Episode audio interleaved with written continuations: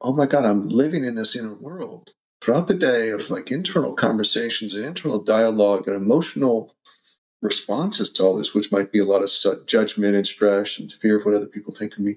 And I haven't even noticed.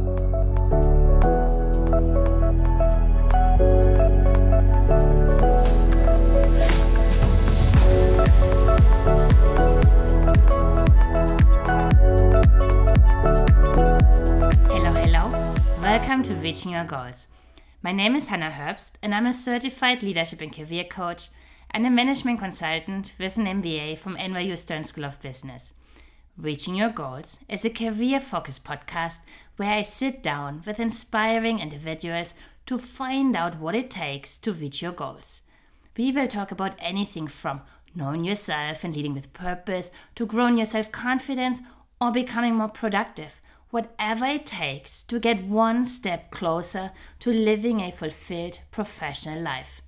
My mission is simple, to inspire you to reach your goals, lead with kindness, and have some fun along the way.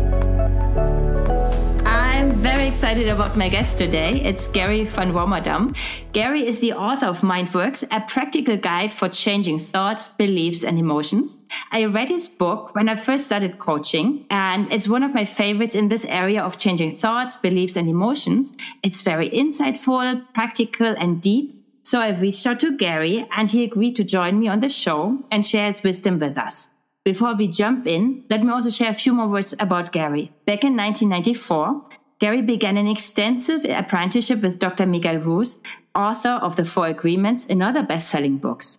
His training brought him through transformation of fears, false beliefs, and consciousness. Gary has spent the last twenty years teaching others how to transform their thoughts, emotions, and beliefs that create suffering into a mind that creates happiness. He's educated and experienced as an engineer and brings a common-sense approach to his coaching. And of course, he's also the host of the Awareness and Consciousness Podcast. With that, it's time to get started. Gary, it's such an honor to have you here today. How are you doing? I'm doing great. Thank you. I'm having fun with the technology challenges this morning, so beautiful. uh, thank you for having me here. I'd like to get to know you a little bit better, so I prepared a few rapid-fire questions. Short questions, short answers. You ready? What do you mean by short? Well, relatively short, so maybe not ten minutes. Not ten minutes, okay. Yeah, yeah, yeah, yeah. I mean, it's like one-word answers are also a little bit short. Oh, okay, too short. All right, somewhere between ten minutes and one word. Okay, good. Yeah. Assume you have a day off tomorrow with zero professional obligations or personal obligations. What would you do? What's the weather like? Sunny. I'm going to go kayak and float on the river. Nice. If it's sunny and warm. And then and then, and then, if that's uh, that's not available, I'll go hiking. I hear a love for nature. Yeah. The last book you read? Uh, the last book I finished was uh, Esther Perel, Mating in Captivity, which is a really very uh, smart, insightful author about some of the complexities of relationships and and in there how that kind of our, our sexual satisfaction is what she was focused on in the book, and how that kind of gets hijacked with old programming, beliefs, cultural beliefs, you know, emotions that, uh, and, and just how complex we are as human beings in relationships. How would your clients describe you in one word? I have no idea. You know, it was, it was funny. I was doing a, uh, They wouldn't describe me this way, but this is something that came up at the last retreat uh, in Mexico for a week, a very intensive kind of focused spiritual transformation week. And one woman who was new came up and she said, you know, I want to come and sit with you, sat sat right next to me at lunch and said, okay, I, I wanted to tell you, I wanted to come up to you because uh, I was afraid to talk to you. But her, her, her coach told us, like, you should go sit with him and talk. And so it's like she challenged herself to sit next to me. And uh, so we had a nice chat. And she's like, oh, my God, this was really nice. It's just, this wasn't so as scary as I thought. Scary? Yes. And so then so, so then one morning, you're like, okay, everybody. It's like, how many of you are scared of me? And and most everybody's hand went up. And they're like, I mean, and there's a lot of love and there's a lot of appreciation. But when, I, when I'm teaching, there's particularly at an event like that or intensive, I have an intensity. I'm there at those kinds of events because I'm like, I'm trying to shake you loose of your stories. And so I do it with a very serious intensity. So intense. And intense is better than scary. I give you that. And you're the happiness expert. What picture is coming to mind when you think about happiness? Um, it's a it's a flow of light up through my body. It showers upward like that. And what is the last text message that you sent? Setting up a time to talk yesterday uh, with a friend of mine I hadn't talked to in a couple of years. So it was oh, like, nice. yeah, just figure, figuring, out, figuring out the time to talk. What is one thing that we cannot Google about you? What goes on in my inner world? You know, what what's it like on the inside? That's that's something that I think people be surprised. What is that state of mind? How I look out at things, how I feel about things, you know, which is often a, a state of awe about the world, or, or laughing about the world, or one of the things that's absent is there's no judgments. I think would be the, the kind of surprising thing. Um, no, no kind of voice of criticism. Criticism is not taking us in the direction we want to go. So it's just a lot of wasted energy. Sounds like you're the best example of your work, and we will get there. Before we do, just tell me, what is your favorite social media platform? My favorite, probably YouTube. Does that count? Is that social media? Yeah. Yeah, YouTube. What do you do on YouTube? I, I, I barely ever use it.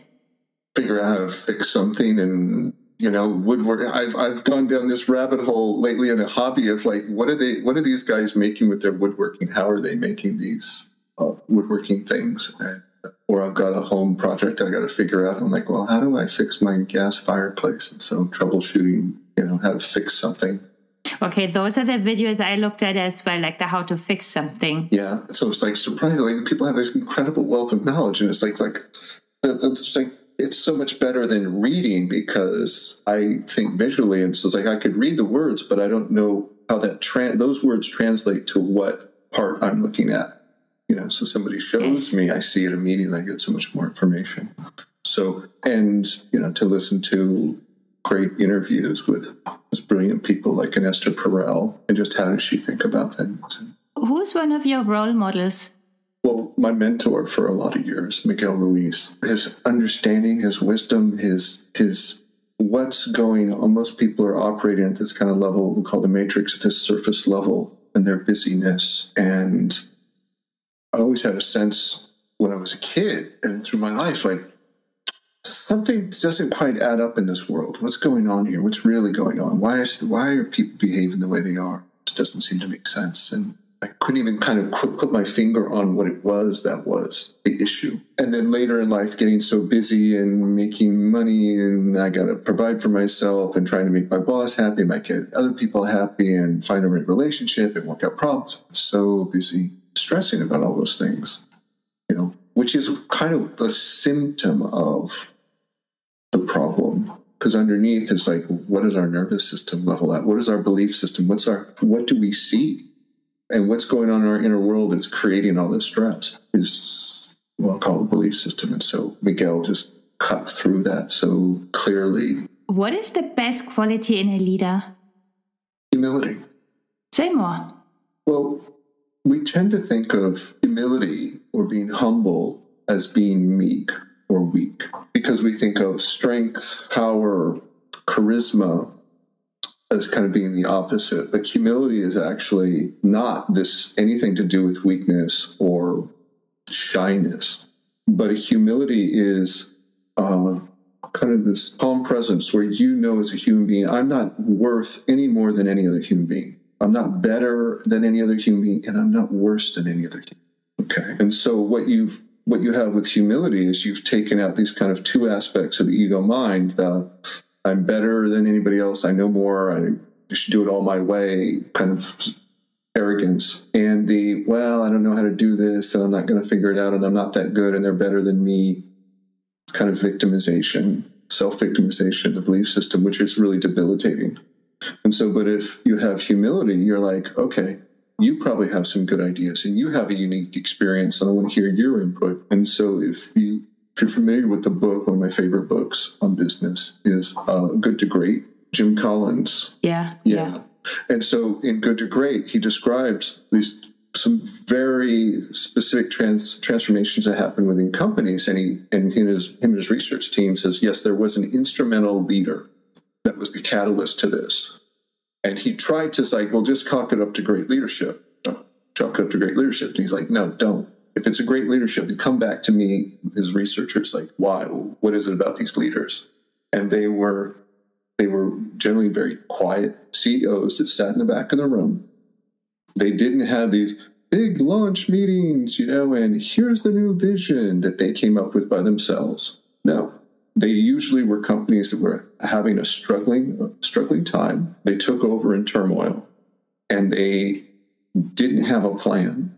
They didn't feel like they knew everything and had all the answers. What they did is they started really looking around, talking to people in the company, and says, okay, what's what do we have? Where do we need to focus our business? What do we need to get rid of? And did it collaboratively by listening and taking the best of what people had and getting rid of what didn't work. And so that kind of humility, then they're like, got clarity. This is the direction that we're going, and these are the people we're going with. They were willing to sit in that uncomfortable, I don't know, state and figure it out. And we we collectively as a group don't know yet. Let's do some more research, but this is the right people I want to work with to figure this out. So this is this is a, what's called a level five leader, which is very collaborative, and you need humility for that. And last question, what is the best advice you've been given in your personal or your professional life? I don't know if it's the best, but it wants to come to mind. I was twenty-eight years old. I was working in a corporate world. I was completely stifled. Had, I had been doing the work with Miguel and kind of unraveling my belief systems, fears, needing to be perfect, needing to prove how good I was to other people. And that was all coming apart. And I was like, God, all of these things that I'm trying to go be a success in the world, just stressing, pleasing my boss and being good enough. It's like, this no longer works for me. And so I was in this crossroads. It's like internally my world had changed. And I was no trying to no longer trying to be the most productive, show everybody how good I am and how hard I can work kind of guy. Uh, and I wanted to be happy. But I was like, I, I should work. I should have a career. I should be responsible. And, and so there was a gentleman who worked there, Doug Harlan, who, shout out to Doug, if you're still around. But he was, he had been in alcoholic recovery for twenty-five years. And if you can ever have a chat with somebody who's been, had a drinking problem or addiction, and been sober and clean for twenty-five years. You're talking to somebody who's got this breadth and depth of experience, because not only from their own life of what, how to get out of hardships and how to change your life and what's it really take. I mean, they have either been through it and they know a great number of people who've worked through that. And so I was telling him my dilemma. I was like, I think I need to leave my job, but I don't know what I'm going to go do. He's like, how old are you? I said, twenty-eight. He's like, yeah. You're young enough. You can go screw it up for a good few years and still recover nicely. No pressure. Yeah, it's like you don't have to have it all figured out right now. And I was like, yeah, I get to go explore and play in life and do something different, try some different things. Took a took some pressure off, and I was like, okay, yeah, I can go try some different things and still go back and get a corporate job if I want to go do that. I like it. And with that, I'd like to learn a little bit more about you and your life. Would you mind sharing your, the key milestones that led you to where you are today? The key milestones? Yes. You know, I grew up on a farm with parents from the old country, so I think one of them was uh, a work ethic, whether I wanted it that way or not. Again, coming home from school and going out and working, work in the orchard, you know, go do whatever chores need to be done. So there's kind of this work ethic that, that's necessary as much as we want to be happy and free. You know, it requires a lot of discipline and practice. Meeting Miguel. First, first I decided I, I, well, I was miserable. I was unhappy in relationship. I was unhappy in my job because I had too much work ethic. I was exhausted. And then deciding, okay, that's not working. And this stuff inside my head is having me make decisions that I'm not happy with where I am in my life. And like, I need to figure out what's going on in this decision-making process in my head, and I need to change it because I want to be happy no matter what. And so that clarity of like, that's what I want was a big priority and direction change in my life. And then I, then I met Miguel and started paying attention to what's going on inside of me and what am I thinking that takes me down rabbit holes or tangents of internal conversation. Like it was going nonstop throughout the day. That I'm like, responses to all this, which might be a lot of judgment and stress and fear of what other people think of me. And I haven't even noticed. And so that realization and decision to clean that up. And then, and then for that part, uh, you know, getting some guidance on at different times, like, okay, now it's time to go hunt fears. What are your fears? It was kind of like, if I looked at it, it was this brilliant path of, okay, fears and then self-importance. And then, okay, you need to let go of your judgments from this process. Uh, and now you need to go love more and practice gratitude. But at the time, I didn't know that these were great stepping stones to put in order. I was just kind of stumbling like, well, this seems like what's next. And, and just one question, Miguel, how did you meet him? Did you, was that random or did you look for him? Um, this is pre-internet. Uh, there's no, there's no, like he, uh, he'd been, a friend of mine from college who had stopped off to visit, had been studying with him and taking a trip to Mexico with him. Uh, and so I'd stopped to visit her and she was talking about it. I'm like, what do you think? My life was this one. I just decided my, my life, my inside dream is a mess. Um, you know, do you think I learned something from this talk he's given? She's like, yeah. So she, she kind of tricked me into going. I found out later, like this was, a but then I, I, I listened to it, went and listened to a talk he gave. And I, it's funny now I'm sitting, I'm sitting there and I'm like, uh, it's seven o'clock and he hasn't started yet. And he's late and that's irresponsible. He's wasting all our time. So I'm sitting there, you know, with all my judgments about him starting late. And that's the state of my mind at the time. But afterwards, kind of going, I I could learn a lot from him, not really understanding what, what that meant, but just having that feeling. So I kept kicking the tires and going back. Nothing profound happened. Uh, but over time, things began to deepen. Because it was, it was tough to get stuff through initially to me. You know, so it took a while of just kicking the tires and slowly seeping in because there was a big shell around me of the cloud I was living in, so and self-importance. So not a lot got through in the beginning, but I, I stuck with it because I'd gone back and was working in the business world while I was doing this work. And then realizing that's not satisfying. What's really satisfying is connecting with people and delivering kind of this, this transformative information and practices and seeing I could do that. And that that could be a business. I could make my living doing that. And so all that happened in one moment. I'm like, I'm going to do that. And so then it was, okay, let's go, let's, let's go teach and begin to share and build a life doing that. So that was that was in about two thousand one. At times when it would it had a big transformation, I was like, okay, is this going to work? You know?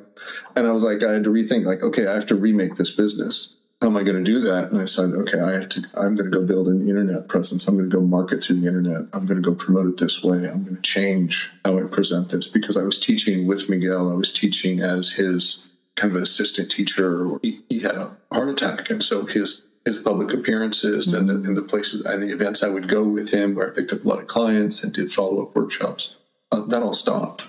And so I decided, okay, I need to, I need to go build a presence out on the internet. And decided to go do that. From okay, let's start. Let's I gotta I gotta go build a new website. But also kind of changed how I wanted to take the message because he came from it's kind of this shamanic Toltec back, background. Although he what he taught was universal. I mean, the first talk I went to, there was examples from Buddhism and and a Hindu story and a Christian story, and it was like, well, here's the universal message of all these spiritual traditions about how to get out of suffering. And here's what it means in this one tradition. Here's the second tradition. Here's the third tradition. I think they're all saying the same thing, which was very different than the comparative religions that said, oh, here's how they're all different. He was saying, Here, here's the fundamental message of like personal change, how to be happy. So anyway, so I wanted that fundamental message, but without it being compartmentalized to this, this shamanic background, so that it was more accessible and common sense for everybody. So that was that was part of an opportunity to hit more of a mainstream, take take a universal message and common sense message to people.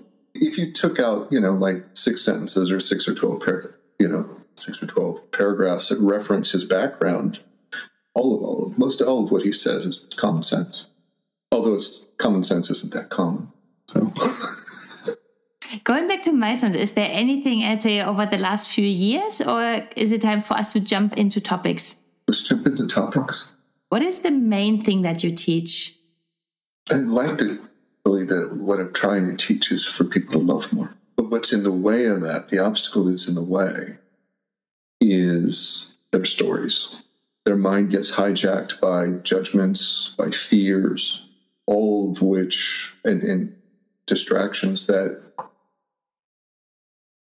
have them express those instead of expressing love. You know, it's okay. So it's really simple. It's like how, how to be happy is express love. When you're expressing love, you feel joy. It's that simple. It's that simple. However, what gets in the way is what we start expressing is all our thoughts and stories and chatter of our mind from based on our beliefs, hijacking our attention. We express those instead. We express them internally. We express them in our relationship. And then we feel those expressions, and we feel fear, and we feel stress, and we feel anger and frustration and annoyance and criticism. What's a criticism and rejection? It feels like we feel that. And so then we feel those things. So the simple thing is, when I'm teaching people, is express love, and you feel joy, and don't believe lies. Don't believe, don't invest in thoughts or beliefs that are false. And that gets a bit tricky, because how do you sort through that? And so in the book, MindWorks, you know, it's like, here, here's the way we get distracted from expressing love and joy and gratitude. Here's a way to hunt them, be aware of them, begin to create a gap and, and fully create a gap from them so you have more space to express love and gratitude. And those fears, I think everybody knows them. How, how do you get hold of your judges and all those inner critics and those voices? I can look at it now, look back and say, here's the, clearly the steps. But when I was facing it, uh, yeah, for, for a long time, I didn't see it. I didn't have any idea that you could be separate from it or get rid of it at all. And so, you know, getting just to those steps is a milestone. To, to recognize and have this gap, it's like, oh my God, here is this judgmental part of my mind continually ongoing. For my clients, I give specific practices. Like, first, you have to create that gap. So is that then going back to creating the awareness to actually hear the voices and making sure it's something that we separate from our, say, inner leader? Yes. You know, so it's the development of consciousness and awareness. You go, oh, this is my mind chatter. And the practices of the book help do that. Oh, and this is the specific part of the mind chatter. That's the critical voice of the judge. And then it, you start looking at what is it saying and is it making any sense? And if you start to question it, this is the development of skepticism. Once you have that gap and you're viewing it from the point of view and presence of consciousness, you can look at it and kind of go, oh, it's not telling the truth. And when you start to recognize, you have the awareness, it's not telling the truth. This thing that we just automatically believed or believed was us thinking this, oh, that really shouldn't be that way, and that's so stupid, and they're just screwing it up. Like, all that thought that we used to feel came from us. When you develop that awareness, you're like, no, that's a part of my mind. I don't have to live in it. I've got a separation from it. And not only do I, do I not have to live in it, I'm separate, and I don't even have to believe it. I'm like, it's talking nonsense. And so for me, one of those milestones of that judgment shift was, okay, so I get this gap, and Miguel gave us an assignment of like how to really watch this judge. And I'm like, and I'm watching it for a while in this ongoing process. For the month, he told us to go do this, or maybe it's longer. And we're watching it in this way. At this point, I developed quite a big, quite a good gap. And I was like, oh my God, I really like one day watching it just judge and judge and judge. And this thing is a troll. It is just ridiculous. And and that kind of awareness came from building, though, to it. And then it was like, oh, my God, this thing is nothing helpful at all. It has to go. I have no idea how to get rid of it. I don't have no idea if I ever will, but I have to try. And how do you notice that there is a judge voice coming into your mind? Start writing. You know, one of the exercises, and you have to write as if you're watching a mind that is separate from you. And one of the exercises in the book that I that I share is, and it's in my online course as well, write about what your mind says as if it's somebody else talking. And so I call it third person writing. You're like, here's what my mind says. My mind says, oh, it's rainy today and it's a crappy day and I wish I could go do this, but I can't. Well, then you start seeing that the mind is always using these pronouns I and me, for instance. I can't do this, and this is bad, and they did this to me. And it's like, well, to step outside the story, you have to drop the pronouns I and me. And so we start using characters, and it's like, well, the victim feels really bad because it's raining and they said this. And it's like, and it's like the mind has these different component parts that are all in here swirling their stories around. And it's as if the it's as if it is the mind talking to itself. So if you sit and you get far enough in awareness and meditation, which is kind of a slow, passive way. I'm going to sit and wait until I'm, I'm the observer of my mind. Okay, take years. Or you can sit and journal in this third-person way and go, okay, I've practiced seeing my mind as a as a separate entity, and some kind now I see it that way. And, you know, it's like if you ever seen those little magic eye things where if you, you there's a picture, and if you change the focus of your picture, like all of a sudden there's this other image in there. Oh my God, there's something else completely going on here. So I'm realizing, oh, I have this other thing going on. And you said before that, then we should question it and become more skeptic and really see if that voice is talking nonsense or not. And if it talks nonsense and I've understood that, will it just shut up? Or how do I get it to really quiet? Okay, so, and we know it, we know it calls nonsense because we also call it the monkey mind, right? Yes. And okay, so being aware of it, I was like, oh my God, my mind is talking nonsense, or it's crazy. My mind, it's, it's like, and here's one of those realizations I came to. It's like, and I'm like, I, it's, it's something I cheer when my clients get there. It's like, I've realized my mind is really crazy. I'm like, good, good. Now you're coming into awareness. It's like a whole another level, right? And this helps with the skepticism, and you're operating more from consciousness. Well, then it, it doesn't stop. Been traveling, it, it, it's as if you were sleeping in the back seat of a car. Somebody else is driving. Your mind has been driving all these stories inside, and you and you wake up in the back of the car, right? And then your mind's still going eighty miles an hour. And you're like, well, this thing's out of control. And this kind of awakening is a kind of awakening to like, oh, this is what my mind does, but I don't have control over it yet. And it's still driving eighty miles an hour. And what it then tries to do is this kind of tangent and says, oh, you've noticed me.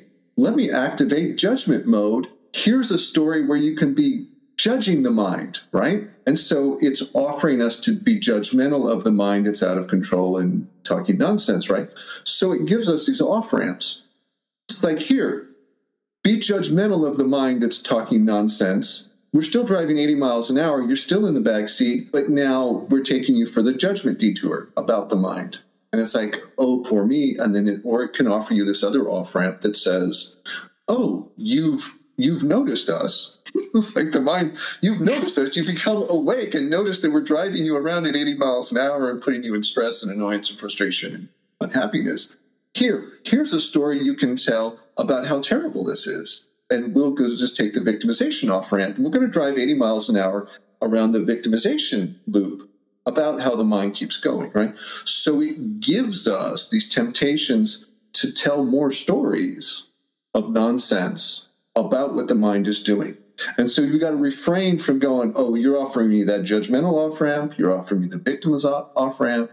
You're offering me the anger at it off ramp. You know, so it's, which is always that it still keeps us going and driving us around while we're in the back seat. So no, it doesn't, it doesn't stop. It kind of changed tactics in a way and morphs. So, but there's other things you can go, okay, but I'm here now. And you start to build some willpower and presence and going, I don't have to believe you. And so you start having to, because if you really want it to stop, you have to stop reacting in those off-ramp type of ways. And you have to start being skeptical of what it's saying. And that takes a next degree of awareness and take your faith out of it. All this investment of personal power, of like this energy of faith. You know, when we really believe something, we're committed to that idea or that opinion. And we're like, yes, we're invested. And that's true for me. And we have to go, no, that's no longer true for me. And the power and intensity of energy I put into that is like, okay, not going to believe that. And so we have to get all that power back. And then the mind stops. So I take off all the opinions that I have. And then basically I'm left with my core values. That's all there is. You're left with your core values and your temperament. Like, what's your nature? And goes back to somewhat with wisdom. because you've dealt with the mind and you've gotten to the other side of it, you gain a lot of wisdom from that. But also with the nature of what were we like as a child? We're much happier before we put wrapped ourselves up in this cloud of a mind. We're much more playful, much more creative, have a much greater amount of energy. And so we we have wisdom and a childlike presence and playfulness and enjoyment of life. And because you're mentioning a child, I know that a lot of those beliefs, they start when you are very, very young. As a parent, can you do anything to make sure that your kid is not suffering from, from all those negative beliefs eventually down the road? No. So you will mess them up anyway. They're going to acquire beliefs. They're going to create stories in their head they're going to believe in. Uh, what you can do, the, the, the best gift you can give them is that you... your mind is as clean as possible, that you express as much love and presence with them. Okay. Because they're, they're going to absorb that. Okay. And if you have your fear and your anger and that, that's going to come out of you and they're going to absorb that. And then they're going to make adaptive strategies to fight against and rebel and hate or fear. Everybody in this world is going to absorb some number of lies and false beliefs. This is kind of the, the challenge of being a parent, right? We want our children protected and safe and never to be unhappy and never to experience anything painful. And yet the world's a place where we will experience, you know, stubbing our toe and a broken bone and uh, heartbreak and grief. That's going to happen. You can't protect human beings from that. And, but we can protect them from how big a story do they tell themselves and how long goes on. And you said before that it takes a lot of willpower. How do I build up that willpower that I need to keep my mind clean? It's it's interesting because I'm I'm teaching an energy course. Uh, I'm doing some live trainings yeah. in the self-mastered community, and I'm going to be doing willpower in a, in a couple of weeks, uh, how to build willpower. Well, let's let's start with the beginning. With any change process, the first... The first step is awareness. Okay, this is the lay of the land. This is what I'm doing. This is these are the stories I'm telling. This is what it's causing me emotionally, to feel pain and annoyance and frustration. Okay, this is possible. You know, sometimes people don't have the joy and happiness as possible. They're like, well, that guy's nonsense. You know, well, six months later, a year later, they're like, hey, I'm really happy. I'm like, how is this happening? Right? So first, it's awareness of like, this is the lay of the land. What am I going to do? Like for me, it was awareness. Oh, I got some, I got some stories in my head, and it's like I'm causing me to make bad decisions and self-sabotage. I want to change this because I want to be happy, which is the second part is commitment. And commitment is an obstacle because we've been conditioned in our mind. We have to kind of go past the mind says, well, it's going to throw in fears and doubt. It may not work, and it's a scam, and what if it fails? And then you feel like a failure, and that'll be worse. So it offers up this story about why commitment would be bad. And so we shy away from commitment and say, well, let me learn more, and let me read some things. Let me read some books, right? So we're gathering information, but we're not actively making any changes, right? And somebody's going to go read my book, and they're like, oh, let me learn more. And they learn more, and what they get is knowledge. And knowledge is just a lot of information for our mind to kind of go, well, let's tell more stories about this. You're still not in the action mode yet. Because the mind is still in the driver's seat about what choices to make. And it's still like, oh, now I'm going to tell, I've listened to this guy, Gary, and I read his book. And now I'm going to use the information in his book to tell a judgmental story about what the problem is. I'm going to tell a victim story about what the problem is. Or I'm going to go, oh, my God, I have a self-important story. I'm so smart. I understand what's going on now, right? I feel better about myself. Yeah, you're still not in the driver's seat. Okay. So it's the commitment to like, I want this change to happen, and, and that's the action. That's why the, the self-mastery course online is like, go take this action. The book is the number of practices. Go start journaling this way, third person.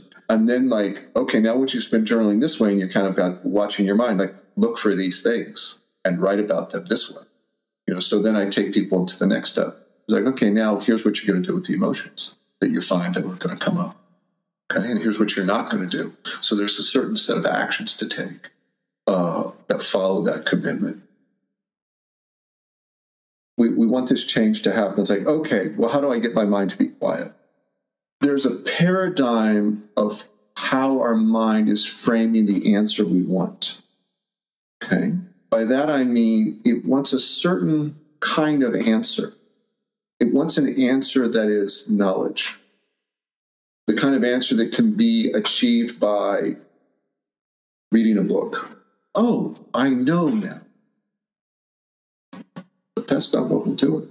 Knowledge is, is leaving the mind in the driver's seat. It's actually specific actions. Because those actions actually will cause you to do something different. You will build a new neural pathway. And you will have a different part of your brain operating, creating different emotions that will lead you to feel something different. It's actually, you know, this is this is the neuroplasticity of the brain coming into play. It's like you have to build new neural pathways. And that comes from new experiences, and new experiences come from a different action. So if I have the idea of founding a business and I have doubts, the doubts are there for sure. They will be there even as like once you've started it. Probably you will not feel confident before you've done it, but it's like once you get started, the confidence comes with doing. Yes. So I guess then that's also the way on how you can work with your mind in like really pushing yourself to go after whatever it is that you want. Yes. As I was starting my business, oh, I had a number of thoughts and doubts and conversations about, is this going to work? Should I keep doing this? You know, I put this, I put this self-mastery program online. I'm like, I know I've done this process with my clients. This, okay, you're going to do this practice, this practice, this practice. They're going to build. I'm like, This is this is life-changing for people. I'd seen the results. I knew the order of the practices and the timing. This is going to be life-changing for people. I put it online and nothing happened. You know, it's like hardly hardly any sales. So I make one hundred dollars or two hundred dollars a month. And I'm like, okay, well, hmm, oh, what's the next thing I got to figure out? Oh, I got to get people to listen and believe this. And so I started writing articles. And I'm like, okay, that got a little more sales, a few hundred dollars a month. Yeah, but that's not giving people the richer content. I'm going to start doing podcasts. Do I know it'll work? No. Do I decide that I'm going to try? Yes. And like, let's see what happens. I was like, and so I, I believed it was possible. It could. I didn't know it for sure, but it could. I had enough faith to go, I'm going to try it. To overcome the faith I had in the fear and doubt that said, that's a waste of time. Nobody's going to do this. And how are they going to find you? And X, Y, Z, right? Each step of growth, I had to overcome some fear and doubt. Like, this may not work. But this is this is the case in anything, creating something new. And initially, you also mentioned the work ethic that you developed when you were a very young child. How does that play in? Because I would assume that if you have this strong work ethic, it's a little bit easier to follow through with your action. Yeah, yeah. Yes, I had the work ethic. Yeah, I remember. I remember the day I'm like, okay, I've I had this clunky website, and I'm like, okay, I have to redo this because I need it. I need to put a blog on it. I need to put a podcast on it. Can't ask my friends. Like, okay, I'm going to hire somebody and outsource this and kind of be beholden to them doing anything I want when I wanted it done, you know, or I'm going to go do this myself. And I sat with that decision and I'm like, okay, if I want to, if I've got an event, I got to post, I'm going to be beholden to their schedule and always being paying them. And it's like, like, this is not hard. I just have to like decide I'm going to go do this. So I went to the went to the store. I got a book to guide me through designing my own website, and I started doing it and brought it home. And I'm like, started doing the tutorials, and I'm like, okay, I got to go figure out how to do this. And at that point, you still had to do the actual coding. This is like twenty years ago. How do I how do I code? Well done. How do I do the templates? How do I copy pages? How do I build these uh, tables? Okay, I got to do links, and then I'm like, okay, it's I got a website, and it's like. I need traffic. Well, okay, I need to I need to figure out the search engine optimization. Like, how do I do that? So I'm like, okay, go to work. Start reading about search engine optimizations. Yeah, all these parts of the business, they're like, I just want to teach and deliver this content. And I'm like, but I spend eighty percent of my time or more on like business side of it. Yes, because you need the eighty percent to get somebody sitting in front of you and being like, Gary, please coach me. Yeah, I got to do, I got to do the eighty percent so I can do the twenty percent that I want to do and that I'm good at. So, but maybe quickly go to your offerings, because I know you do one-on-one coachings, and you were also mentioning the online courses, like with the, you have one co- coming up where you are teaching the willpower. So that one you were mentioning. I'm doing, I'm doing a series of free trainings. It's just some by donation uh, right now. And they're posted in what I call the self-mastered community, the same places where the courses are. And it allows us to have a forum for discussion and conversations and breakout groups and things like that. Uh, to that, you can get to that by going to my website, pathway to happiness dot com. So there's the online courses, there's my book, MindWorks, there's my individual coaching. And then there's uh, the live events that I do, which is, uh, you know, like a, a week-long retreats, intensives. For me, very life-changing. Those were the big, powerful changes, because in that concentrated, intentful week, the, the intent is have an experience of what it is to be free of your mind. Have an experience of what it is to be without judgment. Have an experience of what it is to just feel your love coming out of you, or feel the love in the world. And you're like, because for me, when that happened, I was like, oh, that is possible. I can feel like that. That's like, that's not uh, something just a movie gives me, you know, that makes me happy. It's like, no, that's coming out of me. I'm creating that feeling. And so those intensive experiences gave me the realization of like what it was to to be free of that cloudy, stressful, chattering mind and go, okay, that's possible. And I want that all the time. And then maybe one question for that. You had the clouded mind in the past. Now you have the free one. If you can describe it in like three, four words, like what is different? Question reminds me of a question I had from Miguel. Um, this was probably within the first year of work, and we were having, there's a Christmas party, you know, it's like all those who were studying with him at a friend's house and celebrating Christmas. He was probably doing a, a retreat that weekend. And then this was the last day, and we had this party, and he's over there by the food table, and I see him across the room. Oh, there's Miguel. He's by himself. I can go ask him anything. I can get him to myself. And my mind goes blank. And I, and I, and I can perceive my mind as just quiet. And it feels good just to be in a room with all these people. And I don't want to know anything. I don't need to know anything. There's nothing that I'm missing. There's no gap to fill. There's this peace and contentment standing there. It's like, because I, I was like standing next to him, like I was absorbing his consciousness. Like his consciousness, like literally the cloud around me just got pushed aside, and I was in his consciousness, and like this is just peacefully enjoying, perceiving, feeling the realm, as if, you know, we were we were in nature looking at this beautiful waterfall. It was just ah, but we're just looking at the people and the food and what's going on around. It's like in this beautiful enjoyment way. So simple, so simple. Not needing anything, not wanting for anything. Contentment and love for just being here. I'm like, I get it. That makes it worthwhile going after it. So then I only have one question left for you. Whom else should I have on the show? I have his son on the show, Miguel Ruiz Junior You know, he's he's lived with him a lot, and uh, he, he lives it. He lives it also, and he's written some great books that are about, you know, the practices and the transformation. He's a great teacher who's put in his work ethic and work. And one thing is also coming through in our conversation, like it always takes work. It's like nothing is free. Like you always need to put in the effort to, to get to your goals. Yeah, just like the effort in building my business, you know, the effort to change my mind. I spent a lot of time, you know, up until, you know, the first twenty-seven years of my life, like building this mind and collecting ideas and beliefs and paradigms and building this bubble around me, cloud and fears and judgments and opinions that then, okay. That then I had to like go transform that takes uh, effort. But the rewards for me, I look at that and go, I did that work. I was like very intent on that work. And eventually I realized, why am I working so hard at this? And I'm like, because I know the results I would feel that day. Like, okay, if I had this fear, what other people think of me, and judgment about something, and it broke, I broke free. Like, I was free of it, not just that day. I was free every day after that. And I was like, so, so he had this continual reward dividend coming back for every change I made at that belief system level. That thought and judgment never came back.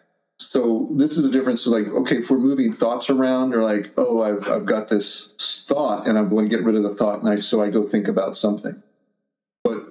The next day the thought comes back. It's like, okay, I got to get rid of that thought. I'll think about something else. So you're always kind of like, it's like having a, a flying a plane, and the autopilot is set to take you south when you want to go north, right? And so every day, every day you're like, ah, I've got to take the manual wheel and I've got to fly and hold it and fly north because my autopilot is set to go south.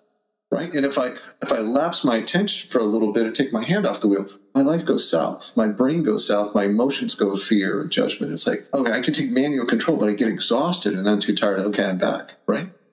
But if you reprogram the autopilot, the level of the belief system, so your autopilot is flying north, it's no longer a struggle to travel north. So when you make those changes at the programmed level of beliefs, changes are permanent. That's beautiful. Thank you for sharing. Thank you for having me and allowing me to share with you. We know about the programs you're offering, but if somebody is curious to follow you on social media, join join the self-mastered community. That's where I'm going to be posting live events for the community. That's where I'm going to be doing free trainings. That's where my courses are. That's where you can ask questions. We'll have discussions. And that's where we could also find out about Mexico. And that's where you can find out about Mexico, pathway to happiness dot com. So thank you so much. So this was so, so insightful, and really thank you for taking the time.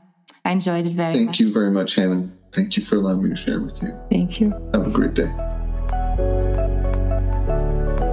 This is what I call a deep conversation. And it's one of those you can actually listen to several times. I just did that because I finished editing the interview, and every time I found new nuggets where I was like, hmm, good information.